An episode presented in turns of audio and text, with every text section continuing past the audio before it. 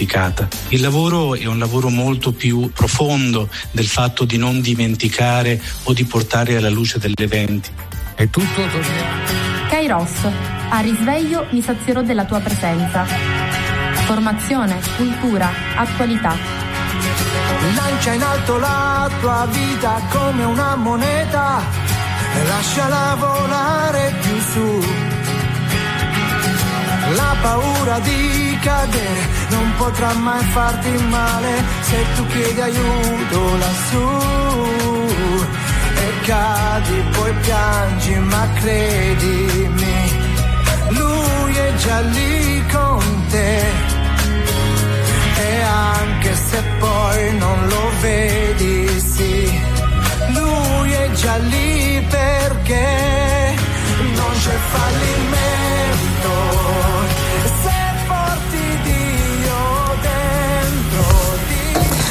Buongiorno a tutti da Antonella dai microfoni di Radio Gemini.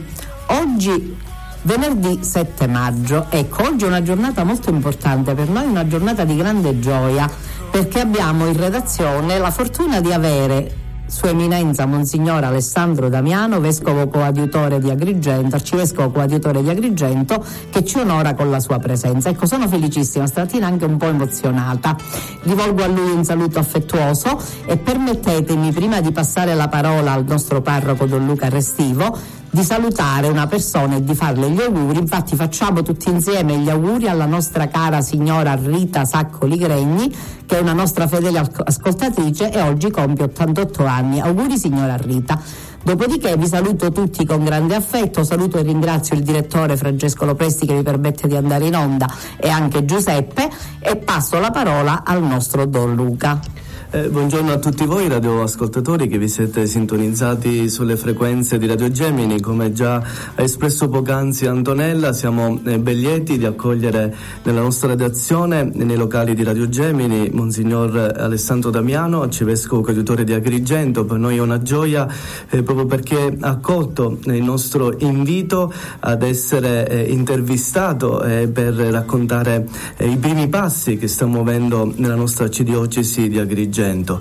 È un periodo questo, Monsignor eh, Damiano, eh, per noi è importante averla qui proprio perché la sua presenza rappresenta uno stimolo eh, sempre di più maggiore in un eh, contesto abbastanza difficile ancora che viviamo, che è quello pandemico, dove tutte le attività ecclesiali sono ridimensionate, sono ridotte, ma la sua presenza eh, ci aiuta, ci sprona a proseguire quel cammino intrapreso e soprattutto eh, a vivere l'esperienza esperienza come eh, i discepoli di Emos, non a caso il piano pastorale eh, diocesano ha insistito quest'anno a presentarci questa icona biblica dove eh, noi eh, sorretti accompagnati dal Signore Gesù possiamo eh, sempre di più essere nel territorio, presenti in un contesto dove eh, la Chiesa ha bisogno di aprire le proprie porte per andare incontro alle esigenze della gente. E la sua presenza ecco, è, una, un segno tangibile dell'essere presente presenti nel sostenerci come compagno di viaggio della nostra storia, di questa comunità ecclesiale, perché possiamo sempre di più incentivare questo cammino eh, che eh, proviene dal passato, un cammino ricco di un patrimonio che abbiamo ereditato e ci poniamo non solo in quella continuità con ciò che ci è stato consegnato, ma anche eh, in un processo sempre di rinnovamento dove eh, vogliamo eh, sintonizzarci con la parola di Dio che ci sprona e soprattutto illumina dei cammini nuovi, eh, illuminati e soprattutto fecondati dello Spirito Santo. Quindi grazie eh, ad Antonella che ha avuto eh, questa bella intuizione di poter organizzare questo momento eh, dedicato ad ascoltare direttamente dai nostri microfoni di Radio Gemini il nostro arcivescovo Monsion Damiano. Grazie per la sua presenza in mezzo a noi.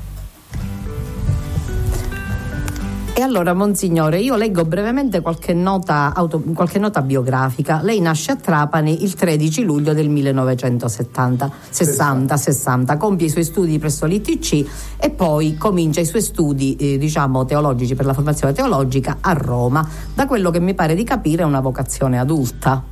Così almeno nella maturità. Se potesse darci qualche dettaglio in più sarebbe cosa gradita, anche perché io mh, premetto, e lo sanno i radioascoltatori, che mi piace molto ed è anche lo stile di questa radio, che ci sia la storia delle persone, ecco, che emerga il vissuto, la vita di ciascuno di noi. Grazie. Grazie, eh, grazie a voi per eh, questo invito. Un saluto a tutti coloro che ci ascoltano attraverso la radio e auguri alla signora Rita nel, giorno del suo compleanno. Un caro saluto a Don Luca che ha introdotto eh, questa, questa trasmissione. Sì, io nasco a Trapani eh, il 13 luglio del 60 e entro in seminario dopo un, un percorso eh, umano di fede, eh, entro come hai anticipato, eh, entro al seminario romano, lì eh, mi, mi, indirizzò il, il mio ves- lì mi indirizzò il mio vescovo di allora, Monsignore Emanuele Romano. In quel periodo la diocesi teneva aperti eh, due, due canali per la formazione dei possibili futuri presbiteri, il seminario di Palermo e il seminario di Roma. E mi venne fatta questa proposta, in verità mi venne data la possibilità di scegliere dove andare. Scelsi Roma per eh, dei motivi precisi. Il mio padre spirituale di allora era ex alunno del seminario romano al seminario romano in quel momento c'erano due miei amici, eh, uno legato all'istituto tecnico commerciale che avevo frequentato, un altro eh, con cui avevo fatto un percorso un po' più lungo perché eh, ci eravamo conosciuti in prima elementare e siamo stati compagni di banco fino alla terza media. E, e poi nonostante scelte diverse eh, per la scuola superiore eh, tutti i giorni andavamo a scuola insieme con l'autobus eh, e questo legame dal no, se vogliamo dare una data eh, simbolica poi eh, se era domenica è chiaro non era possibile, ma diciamo come data dal primo ottobre 1966, una volta le scuole si aprivano il primo ottobre, eh, dal primo ottobre 1966 ad oggi e questa amicizia non si è mai interrotta. Adesso lui è il vicario generale di Trapani. Che bellezza. E, e quindi, come dire, la scelta è, è stata semplice, non, non così. E prima di andare in seminario, quindi tra il diploma uh, di, di ragioniere e l'ingresso in seminario ho fatto un, un, una breve mm, esperienza lavorativa, un anno e mezzo più o meno, presso una piccola ditta di, di un mio amico che appena diplomato ha detto se vuoi eh, vediamo come è stata un, un'esperienza interessante che ha aperto dire, gli occhi sul mondo del lavoro, qualche cosa sul mondo del, dell'edilizia.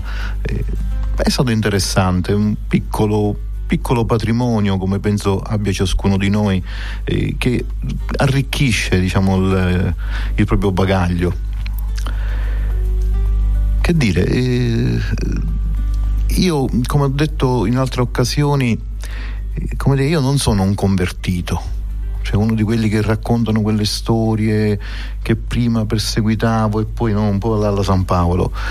Io sono cresciuto in un ambiente mm, cristiano, cattolico. Mm, la mia famiglia, papà, mamma, ho un fratello oh, di quattro anni più piccolo. Una famiglia serena. Io penso di poter dire, oggi che ho 60 anni, di aver avuto una bella infanzia, bei rapporti familiari. E poi ho incontrato i padri carmelitani eh, nel santuario Maria Santissima Annunziata, conosciuto come la Madonna di Trapani, Trapani. Eh, che era il mio territorio parrocchiale. E quindi lì eh, fatto l'esperienza del chirichetto, sono cresciuto insomma con, in quest'ambito serenamente. Poi con le scuole superiori ho fatto esperienza in un'altra comunità parrocchiale, ascolto della parola, comunità ecclesiale di base, È stato un, un breve periodo però, perché poi uh, c'è stato l'incontro con, uh, con Don Franco Giuffre, all'epoca vice parroco della cattedrale, che si inventò mm, mi piace ricordare questa cosa, eh, non, si inventò la messa delle 8 e 7. Del mattino? Sì, del mattino. Si inventò la messa delle 8 e 7. È un po' come gli orari della radio che sono precisi, no? perché calcolò che a quell'orario chi voleva potevamo essere tutti eh, presenti, anche quelli che venivano da fuori con la corriera, così, e lui faceva in tempo, in modo dignitosissimo, a celebrare la messa e poi ognuno poteva eh, entrare a scuola, le scuole erano tutte lì al centro storico, vicine, quindi in tempo per la seconda campanella, c'erano due campanelle, certo. in tempo per la seconda campanella. E quindi poi mi inserì lì nel, nella comunità parrocchiale San Lorenzo che coincide con la cattedrale di Trapani.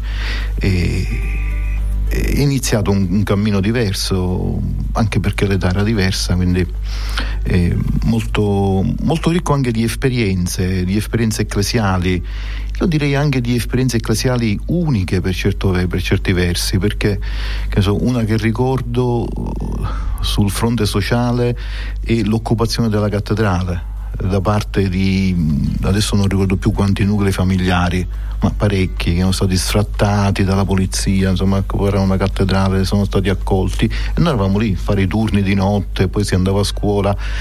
Tutte queste cose vive. Perfetto. Ecco, ma quello sotto, che ci serve. Tutte queste cose vive. Ho avuto l'occasione di fare questo tipo di esperienza eh, insieme a un, un'altra esperienza che ha coinvolto e accompagnato me e altre centinaia di giovani, quella eh, di un campo estivo che all'inizio occupava un mese, tutto il mese di luglio, attorno un santuario rudere da ricostruire. E, e lì questo Don Franco ha, ci ha coinvolti in una situazione di grande precarietà all'inizio. Non c'era acqua, non c'era luce, non c'erano bagni, non c'erano tetti, mancavano alcune pareti, una devastazione.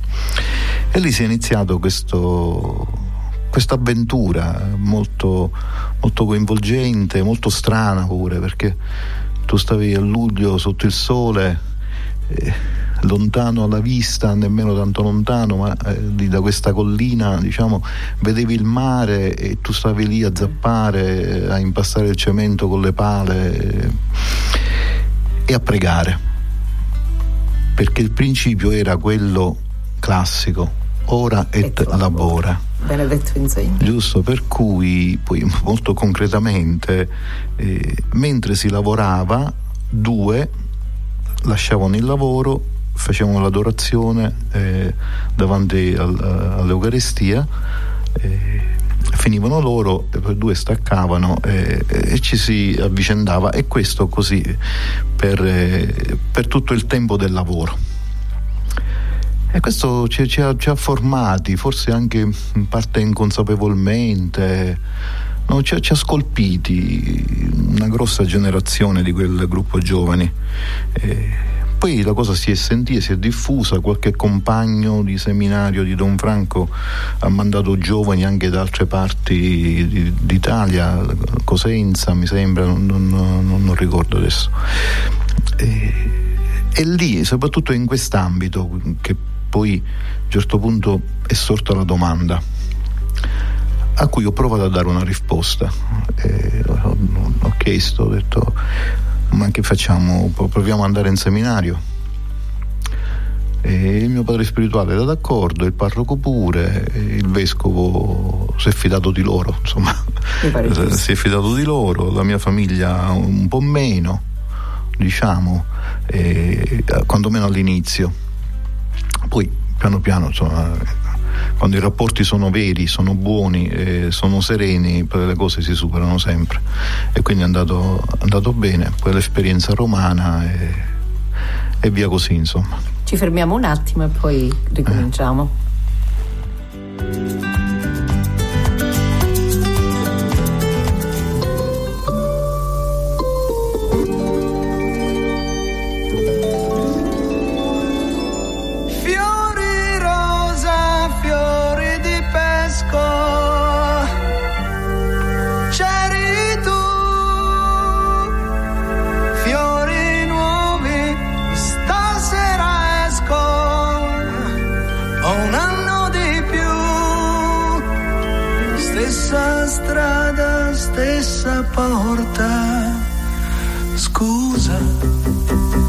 Se son venuto qui questa sera.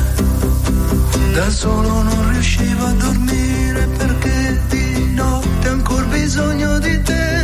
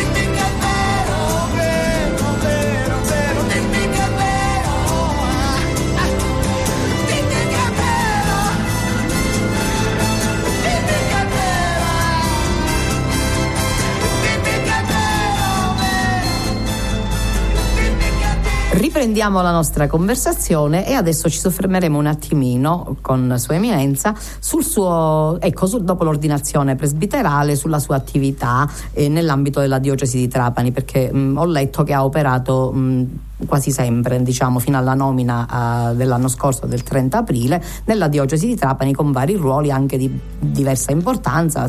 Però eh, io mi soffermerei un pochino, se per lei va bene, sull'esperienza di parroco, perché mi sembra molto molto importante. Per- almeno dal mio punto di vista, poi lei per carità nella massima libertà. Come hai ricordato prima, sono stato ordinato diacono a Roma nell'ottobre dell'86 perché questa era, eh, forse lo è ancora, questa è, la prassi eh, del, dei seminaristi del seminario romano. Diciamo, si conclude con l'ordinazione diaconale in San Giovanni Laterano. Mi sono soffermato a Roma per concludere un corso di specializzazione e sono rientrato in diocesi eh, senza aver concluso il corso di specializzazione perché eh, il, il mio vescovo, cioè quello che era eh, succeduto a Monsignor Romano, che è quello che mi ha ordinato, adesso torniamo indietro brevemente, e mi disse, lui fece l'ingresso in ottobre, io da Roma eh, sono, sono andato, mi pare una cosa normalissima farlo, sono andato per il suo ingresso, mi sono presentato, siamo salutati, è stato un bel, un bell'incontro che si è concluso che si è concluso con uh, questa, um, questa aspettativa da parte del vescovo. A gennaio ti aspetto. Eh, eh, a gennaio non si conclude di solito un anno scolastico. Per chiaro. eh, e io a gennaio sono sceso senza nessun problema. E lì inizia eh, l'esperienza mh, di servizio pastorale a Trapani i primi primo anno e mezzo oh, da presbitero l'ho comunque trascorso a Roma con, oh, presso una, una parrocchia. Dove ho fatto un'esperienza notevole notevole. Ero prete ospite però devo dire che avevo gli impegni di un viceparroco insieme agli altri che, perché la parrocchia era grande circa 23.000 abitanti e le attività erano tante diversificate ehm, c'era un bel gruppo c'era un bel gruppo di sacerdoti sia eh, romani, italiani che guatemaltechi. Eh, beh, un'esperienza di vita comunitaria perché eravamo sette se non mi sbaglio compreso il parroco eh, che mi ha dato molto. E un'esperienza di vita pastorale altrettanto. Rientro in diocesi e il, il vescovo Monsignor Domenico Moroso propone eh, una, un'esperienza mh, nuova un'esperienza nuova lui aveva nel frattempo in quei mesi tra ottobre e gennaio aveva, si era studiato proprio la, la mappa della, della, diocesi che è una mappa semplice la diocesi di Trapani non, non, è, non è, complicata. Ma lui aveva individuato un, un, un territorio fatto da, da sette paesi frazioni del comune di Trapani e, e, quindi da sette parrocchie perché ogni paese c'era, c'era una parrocchia il suo progetto era quello di eh, fare di quelle sette parrocchie un'unica realtà pastorale, un'unica realtà pastorale, affidandola a un gruppo di preti. Aveva iniziato a fare il suo discernimento, i suoi sondaggi, eh, una era già vuota perché il parroco aveva raggiunto l'età. Eh, un'altra il parroco stava scadendo il suo mandato di parroco, quindi non facilmente libere, e un'altra eh, il parroco non era d'accordo a questo progetto, il vescovo serenamente gli ha detto non c'è problema, ti mando da un'altra parte e, e, quindi ha sgombrato anche quell'altra parrocchia. E poi aveva chiesto a questo, a quello, a quell'altro, alla fine a, a breve si è fatto il, il gruppo, eravamo in, in quattro ci è stato affidato questo servizio parrocchiale. Dopo pochi mesi abbiamo deciso noi di fare la vita comunitaria e l'abbiamo fatta per nove anni. È andata molto bene. Molto bene non significa che non ci siano stati contrasti, punti di vista diversi, eh, ovviamente, no? eh, però è andata molto bene e non ha mai avuto ricadute sul, uh, sulla pastorale. I primi anni sono stati difficili perché sempre, ma soprattutto nei paesi, si è legati al proprio campanile. No? Cioè, si dimentica che la Chiesa è Chiesa cattolica, tutte quelle cose che magari anche noi preti diciamo nelle messe e poi siamo i primi a, a negare, a negare nei fatti. Insomma, questo è patrimonio comune, penso, non, non, non, svelo nulla, non dico nulla di strano, basta guardare e uno capisce. E, e quindi ci siamo dovuti confrontare confrontare con i consigli pastorali, con le cose, confrontare in modo bello, vivace, anche qualche pugno sui tavoli. Eh. Dopo qualche anno, adesso non so spiegarmi io perché, attenzione, dopo qualche anno questa cosa si è, è, è partita cioè come quando l'aereo arranca sulla pista sembra che non ce la fa alzarsi e poi alla fine tu ti accorgi che sei in volo. Dici che è successo? Soffio di Spirito Santo. Esatto, siamo andati, non lo so, siamo andati. Ed è stata un'esperienza bellissima, entusiasmante. Entusiasmante e dopo i primi tre anni più o meno no?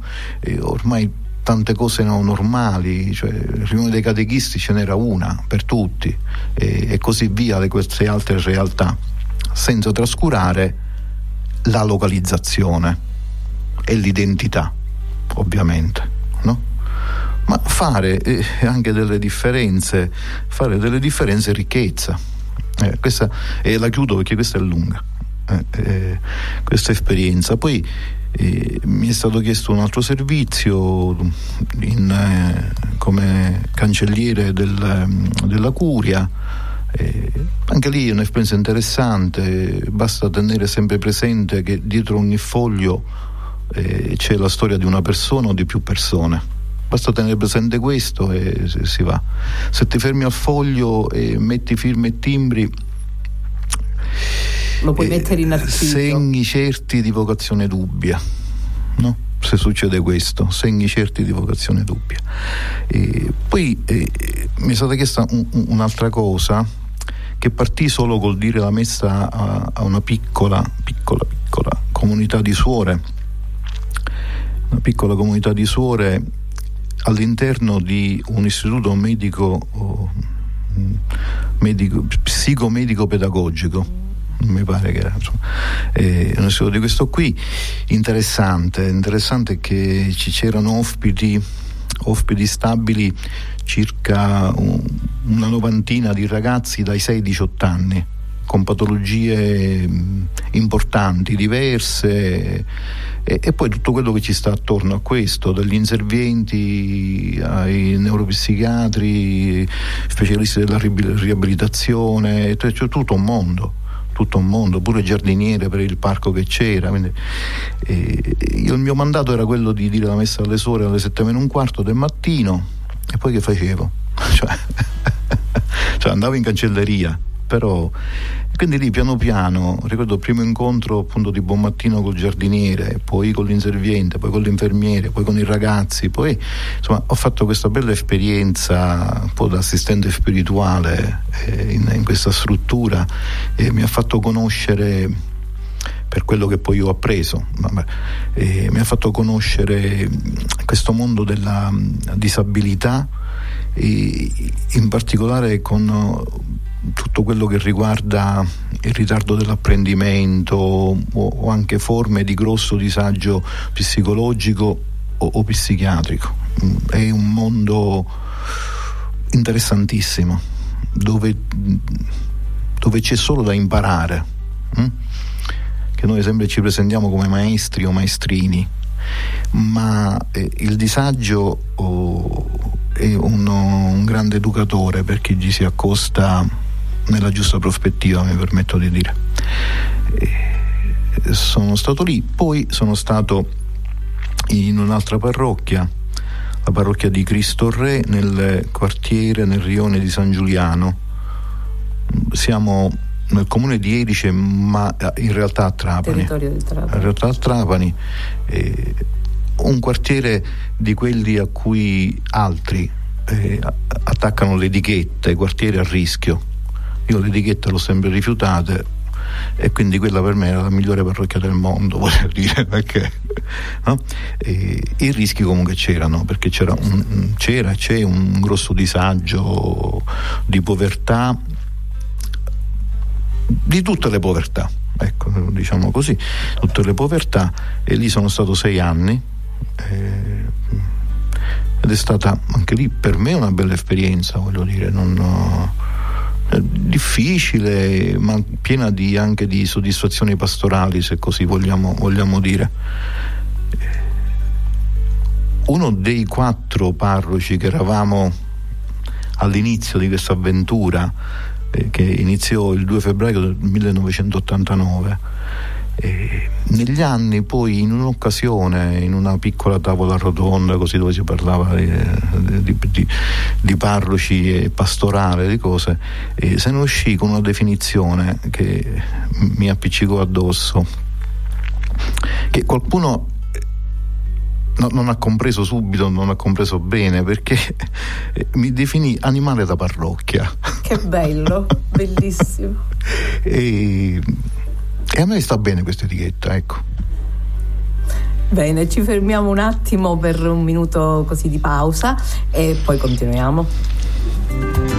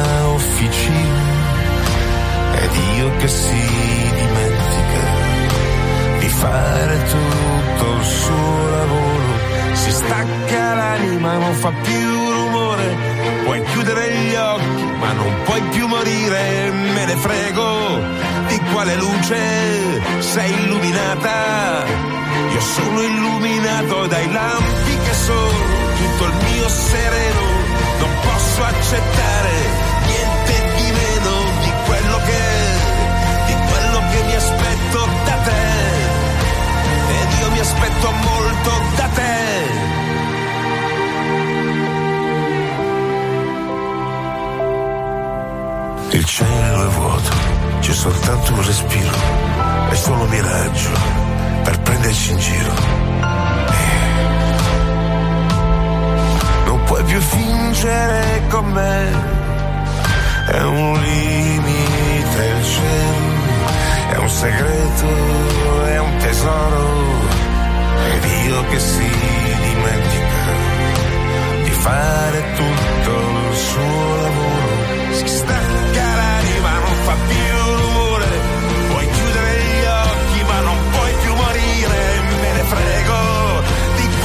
Luce sei illuminata. Io sono illuminato dai lampi che sono tutto il mio sereno, non posso accettare niente di meno di quello che, di quello che mi aspetto da te. Ti accorgi che il cielo è vuoto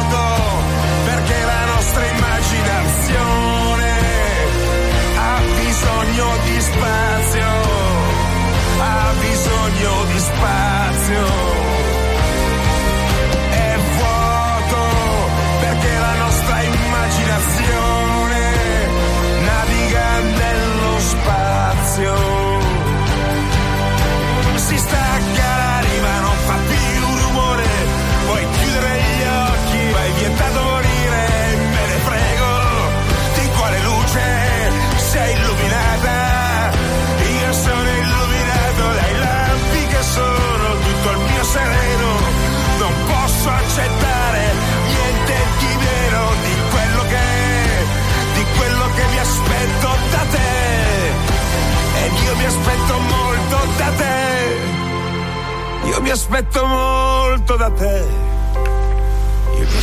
Ecco, allora Don Alessandro andiamo avanti perché il tempo è il nostro padrone purtroppo e mi dispiace.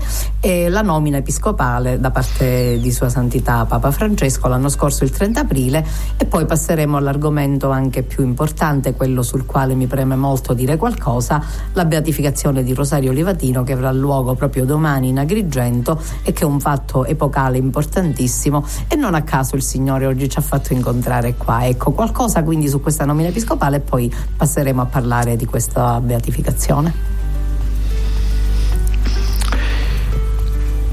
La telefonata che mi annunciò questa scelta del Papa arrivò il 24 aprile alle 18.32, mentre io facevo tutt'altro, stavo preparando la cena,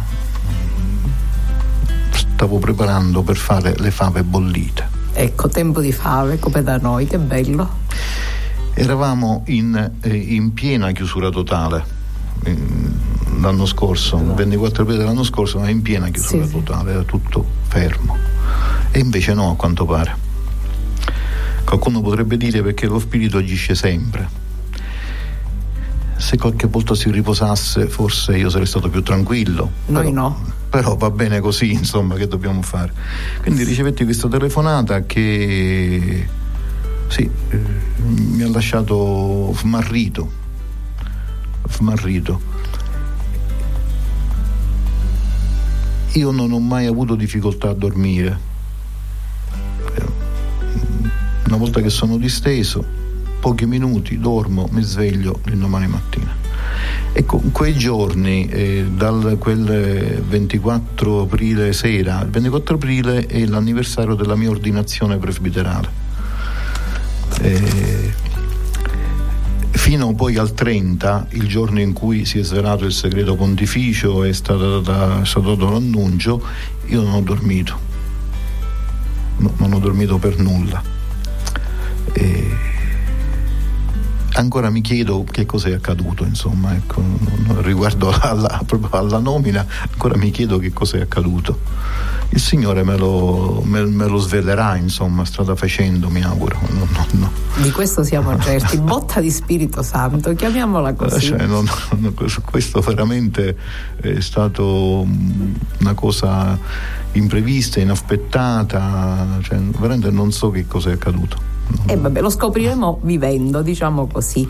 E adesso andiamo al clou di questo momento, cioè questo, questa beatificazione, questo rosario livatino, questo giudice, questo nostro conterraneo. Tra l'altro io ho fatto giu- studi giuridici e quindi sono anche molto vicina sotto questo punto di vista a Rosario Livatino.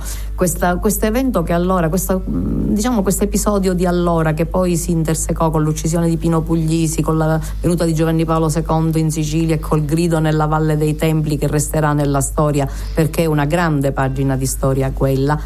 E dopodomani questa beatificazione, quindi tutta la preparazione che abbiamo fatto, i bellissimi video della diocesi che ho visionato e che mi sono piaciuti tantissimo, hanno sottolineato il magistrato, l'uomo e il credente, molto molto importante veramente presentare bene questa figura perché a volte andiamo su a luoghi comuni, il giudice è il ragazzino e ce ne usciamo, no giudice ragazzino ci sta perché è molto giovane.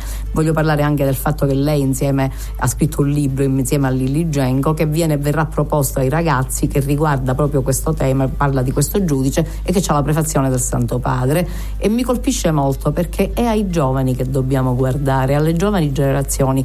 Io questa beatificazione la vedo, oltre che come volere valorizzare questo magistrato ucciso dalla mafia, però ucciso dalla mafia per, perché credente, questa è la cosa più importante, non basta dire ucciso ucciso alla mafia, altrimenti troppo semplice, ma in quanto credente, proprio in odio alla fede, per questo la beatificazione e quindi questa figura che si erge, che ci dà un'idea della giustizia umana e della giustizia divina che si intersecano in un certo senso, anche se non è facile.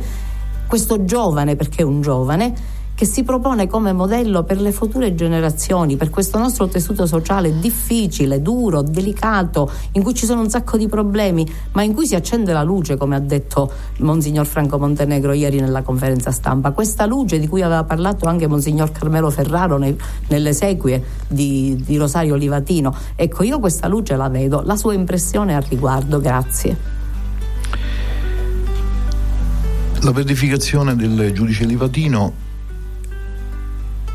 è una novità, è il primo magistrato eh, che eh, viene indicato come beato nel, nella Chiesa Cattolica, è un figlio di questa terra, questa terra agrigentina. Eh, io mi auguro che sia una pietra d'inciampo, eh, una pietra d'inciampo per tutto tutta quella mentalità e tutti coloro che a volte anche inconsapevolmente eh, portano con, con, sé una mentalità mafiosa. E noi siamo immersi, siamo immersi nella mentalità mafiosa e pur non essendo parte della criminalità organizzata, tante volte eh, ragioniamo in quei termini però. E allora la figura di un uomo, un battezzato, che pone la sua vita in modo esplicito eh, sotto la protezione di Dio.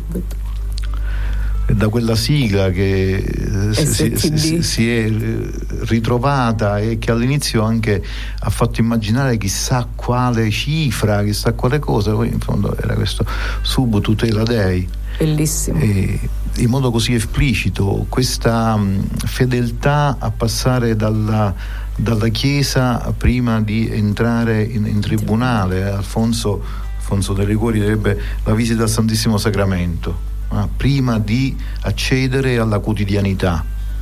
E io mi auguro che possa essere eh, non tanto un prestigio, quanto una pietra d'inciampo ad ogni, eh, ad ogni cultura, a ogni mentalità, ad ogni agire eh, mafioso.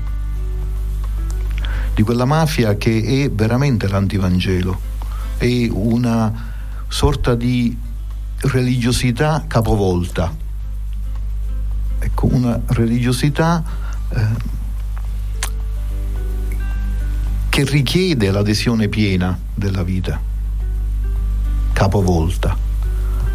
Ecco, Livatino ci dice che del proprio battesimo si può fare la cifra della propria vita, eh, della propria vita mh, privata e professionale, relazionale, ci dice questo.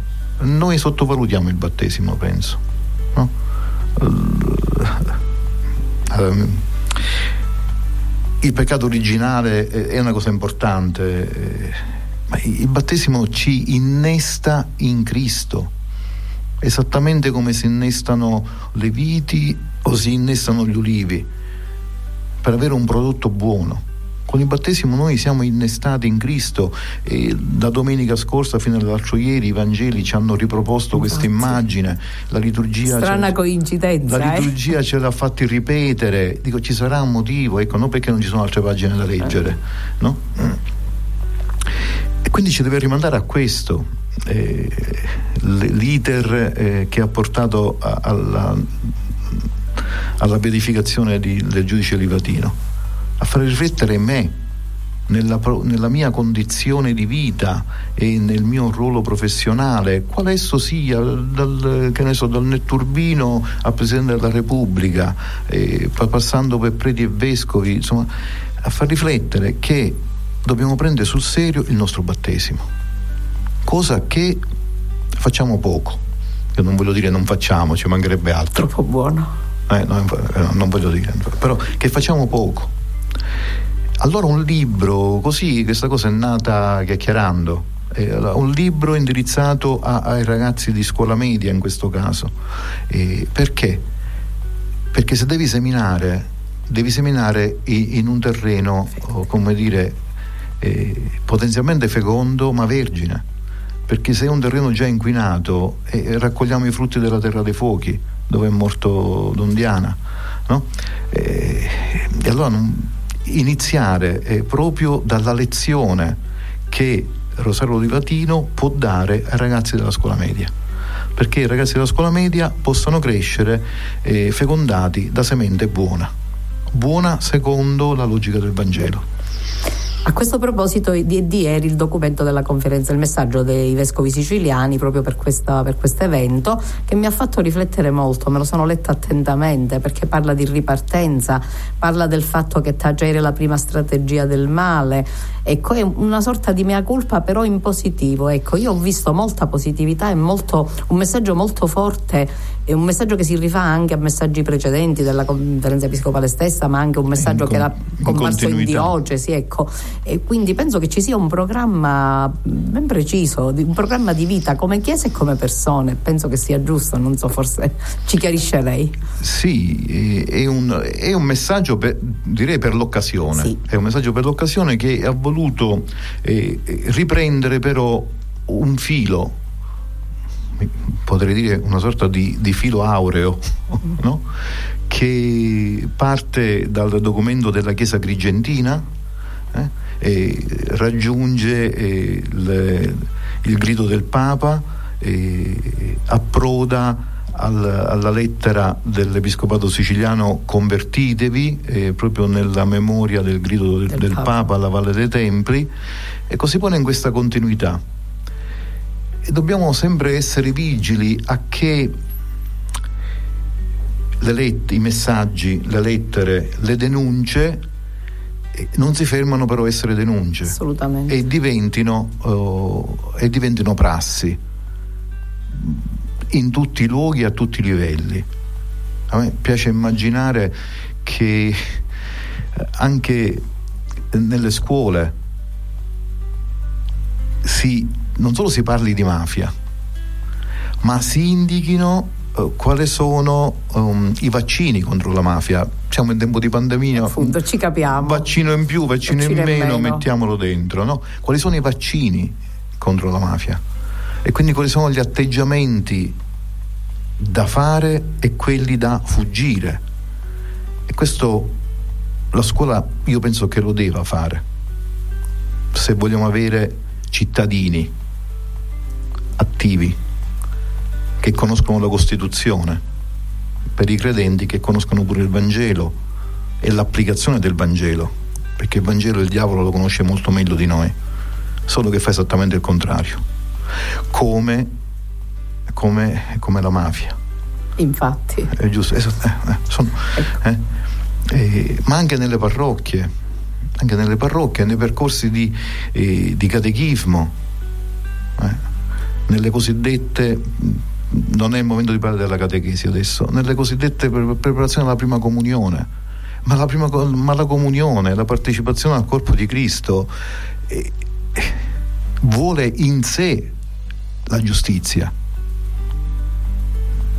Se non mi impegno, quantomeno, adesso, alla, alla giustizia, non posso fare la comunione. Che cazzo sto a fare? Oh bellissimo, sono pienamente d'accordo. E sto lì a, a, fare che cosa? Non si capisce. Questo, questo bisogna dirlo a catechismo e no a chi deve fare 70 anni di matrimonio. No, no, no, no. O nei corsi di preparazione al sacramento del matrimonio. Bisogna parlare delle, delle opere di giustizia che riguardano la vita coniugale ma riguardano la vita sociale. Perché la fede e la vita sono un tutt'uno se li separo, io nego il principio fondante della nostra fede, che è l'incarnazione. Cristo Gesù, pur essendo di natura divina, non considerò un tesoro la sua uguaglianza con Dio, ma si fece carne, assumendo la condizione di uomo. E noi tante volte nelle nostre eh, cerchiamo invece di, di, di dimenticarci la nostra carne e il nostro sangue perché è più comodo, forse eh. perché si vola più in alto. Ecco, io avevo in programma anche di chiederle qualcosa sui progetti per il futuro, ma penso che non ce ne sia bisogno perché il discorso ci ha portato, ecco, lo Spirito Santo ci ha condotto per mano anche attraverso queste strade e quindi abbiamo toccato vari temi dal lavoro alla sofferenza, all'educazione dei nostri giovani, al, allo scollamento fra fede e vita che ha prodotto questa, diciamo, questo divagante ateismo che esiste in giro perché noi siamo battezzati ma siamo atei pratici per certi versi diversi. E allora ecco, ce n'è per tutti, c'è da, lavorare in parrocchia, c'è da lavorare in diocesi, c'è da lavorare in famiglia, mi permetto di dirlo perché la famiglia, i genitori sono i primi educatori dei ragazzini. Lo dico da nonna, da mamma e da catechista, quindi ho affrontato i vari aspetti. Ecco, noi ci avviamo alla conclusione lentamente perché il tempo è sempre nostro padrone. E, ecco, adesso io mh, vorrei mh, affidare a Don Luca e a lei un momento di saluto, un messaggio di saluto per chi ci ascolta.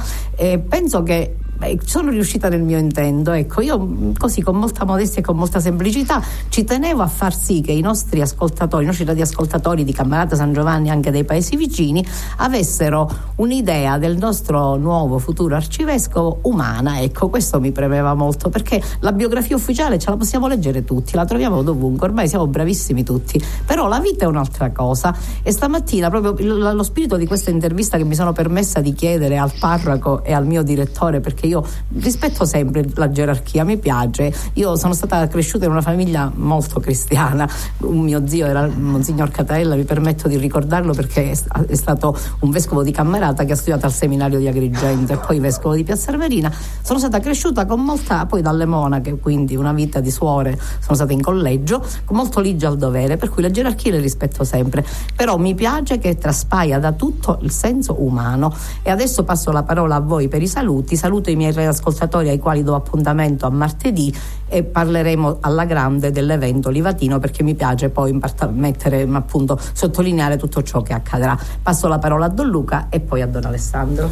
Sì, un rinnovato grazie eh, al nostro arcivescovo Don Alessandro proprio perché abbiamo gustato eh, il, la sua esperienza personale di come è maturata la sua vocazione e il suo ministero come eh, poi eh, pian piano ha avuto eh, nella traduzione concreta eh, di quel germe iniziale che l'ha condotto eh, all'incontro con Cristo e poi vivendo nella realtà pastorale di ogni giorno. Ecco, grazie perché ci ha mostrato non un curriculum vitae, non era questo l'intento, ma di raccontare se stesso eh, dove il Signore attraverso il suo sì ha permesso che eh, l'ha condotto eh, non eh, per eh, propria volontà ma per volontà del Signore in quegli ambiti e in quei contesti parrocchiali e pastorali dove ha potuto vivere l'esperienza dell'incontro con Cristo nel testimoniarlo e nel mostrarlo agli altri. E poi questo evento di grazia come ci ha detto con estrema chiarezza per noi di portata storica avere eh, non solo un magistrato che come è stato sottolineato poc'anzi ma anche un credente che ha incarnato nella sua vita e nella sua storia e col suo battesimo e ha permesso sì che ha, ha saputo coniugare giustizia e fede sono diventati un tutt'uno come senso del dovere, del coraggio nella sua professione ma anche nella testimonianza della fede a Cristo ecco, nell'es- eh, nell'esplicitare, nell'ottemperare il suo lavoro. Grazie Don Alessandro per la sua presenza e anche per il suo messaggio e per attraverso eh, queste battute e anche queste espressioni che ci aiutano anche noi come comunità ecclesiale eh, di San Giovanni Gemini e Cammarata a eh, perseguire questo intento di poter essere fedeli al nostro battesimo per testimoniare, incarnare il, il messaggio del Vangelo agli uomini di oggi, ai tempi di oggi. Grazie e le auguriamo un buon eh, ministero episcopale in mezzo a noi. Avremo altri modi e altri tempi per conoscerci, questa è stata una bella occasione, poi verrà qualche altra volta sicuramente per conferire il sacramento della confermazione ai nostri ragazzi e poi ci saranno altri momenti eh, augurandoci che da settembre in poi le cose migliorino dal punto di vista pandemico con eh, l'accelerazione delle vaccinazioni che ci auspichiamo che al più presto possano in larga scala eh, tutti quanti, tutta la popolazione possa essere vaccinata e riprendere con le attività pastorali come di consueto. Grazie Don Luca, grazie a voi per questo invito, questa, questa opportunità di, eh, di, parlare con eh, gli uomini, le donne, i fedeli di questa comunità. Eh, per me questa forse alla radio così, forse è la prima esperienza, la seconda, adesso non, No, ho, fatto, ho, fatto, due cose, sì, sì, Radio due cose a Radio Concordia, Radio ma in una modalità diversa sì. comunque, quindi con questa modalità è la prima volta. Andiamo avanti, andiamo avanti eh, con, con, fiducia, eh, certamente. Eh, il cristiano non può prescindere dalla fiducia, insomma, se no si deve interrogare sul suo essere cristiano. Eh, andiamo avanti con fiducia e con realismo con realismo. Eh, mi sembra si completino e si correggano questi due atteggiamenti, che una fiducia senza come dire, misurarsi con la realtà corre il rischio di essere la vispa Teresa. un realismo non moderato e non eh, corretto dalla, dalla fiducia può, può, scivolare nel pessimismo, ma può anche raggiungere il cinismo. E, allora teniamoli insieme, ecco, se, se, posso permettermi di dare una, dire, una, una consegna su cui riflettere, eh, eh, teniamo insieme questi due atteggiamenti nella nostra vita, eh, la fiducia e il realismo cercando veramente di, di conservare eh, la comunione. La comunione non teorica, ma la comunione pratica, mm, che attinge da quella teorica o per usare un termine da quella ontologica. Mm, attinge ma si deve manifestare però perché, perché la comunione è pratica. È come nell'invito a pranzo. Si fa comunione attorno alla tavola si spera insomma. Eh, no? si fa comunione attorno alla tavola. E, e per fare comunione attorno alla tavola non basta solo quella ontologica, sono io sono a tavola e tu non ci sei. E, e come va? Auguri a tutti, auguri a tutti. Grazie. Ecco, adesso abbiamo concluso questo momento così bello, così io ringrazio il Signore veramente, ringrazio Don Alessandro, ringrazio Don Luca, ringrazio tutti coloro che hanno permesso questo momento che mi sembra molto importante proprio nella data di oggi, ecco, alla vigilia di questa beatificazione, anche come momento iniziale, come primo saluto del nostro, eh, del nostro Don Alessandro, a cui auguriamo ogni bene, lo accompagniamo costantemente con la nostra preghiera. E ringrazio tutti coloro che hanno avuto la bontà di ascoltarmi, ringrazio chi mi ha collaborato